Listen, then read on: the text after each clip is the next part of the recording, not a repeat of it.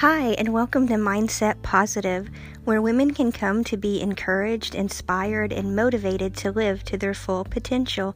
I'm your host, Tracy, here to share with you tips for having a positive mindset in your daily life. So, I hope everyone's doing well. Welcome to my very first episode. I'm very excited. I do have a Facebook group called mindset positive that has been growing since the spring.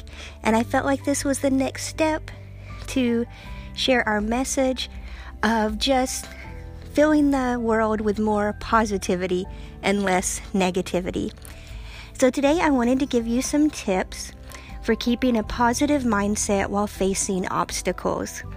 I've always said in my life, I don't want to be a negative Nancy. I definitely want to be grateful for what I have and not just focus on what I don't have.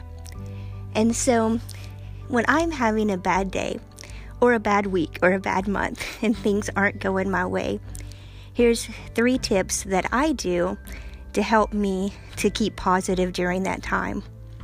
One is I allow myself an actual time out, an amount of time where I can feel the emotion, feel the sadness, the frustration, the anger, the hurt, whatever it is I need to feel. Sometimes I'll literally lay in my bed and put the pillow over my head. But you guys know what? I set a timer 30 minutes tops, and I let myself feel it, all the all the feels. The timer goes off, and I'm like, all right, you know what? No more pity party. Let's get up. Now let's figure out a solution. So, unfortunately, sometimes if it's a hurt, like if I've been hurt or betrayed, when a friendship is over or a season is ended, sometimes, unfortunately, the solution is just to move on. Other times, if it's an actual obstacle that I'm dealing with, like let's say maybe my car isn't working, I had that a few months ago, then come up with a plan Let's call the mechanic, see if we can get it in the shop, find out how much it's going to cost to fix it. Do we need to start looking for a new car? So you have to decide like, is this something I can change? Are there actionable steps that I can take to make this situation better? Or is this just something that I need to accept and move on? So, that was actually two tips there.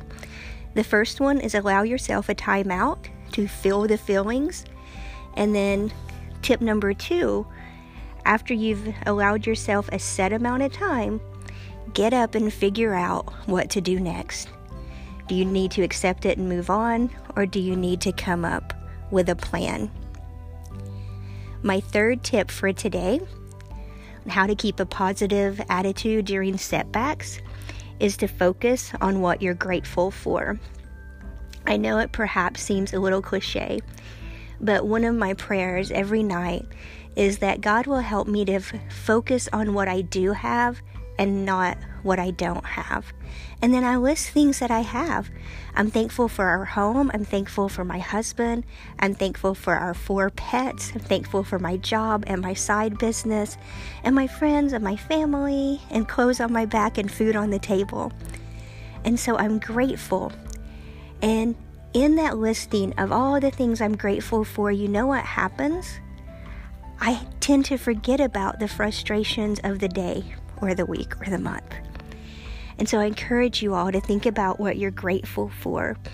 If you're going through a particularly hard time, you might consider a gratitude journal where every night before bed you write down 10 things you're grateful for. And I say every morning when you wake up, write down 10 more things you're grateful for. I would love to hear if you implement that strategy and if it gives you a more positive outlook. Well, I hope you guys have a great rest of your day. I would love to hear from you. I'm actually brand new to this Anchor app, and so I'm learning. So if you have tips, you want to let me know how it all works, feel free to reach out to me and give me all the tips. I'll be talking to you guys soon. Remember what I always say I say, count your blessings.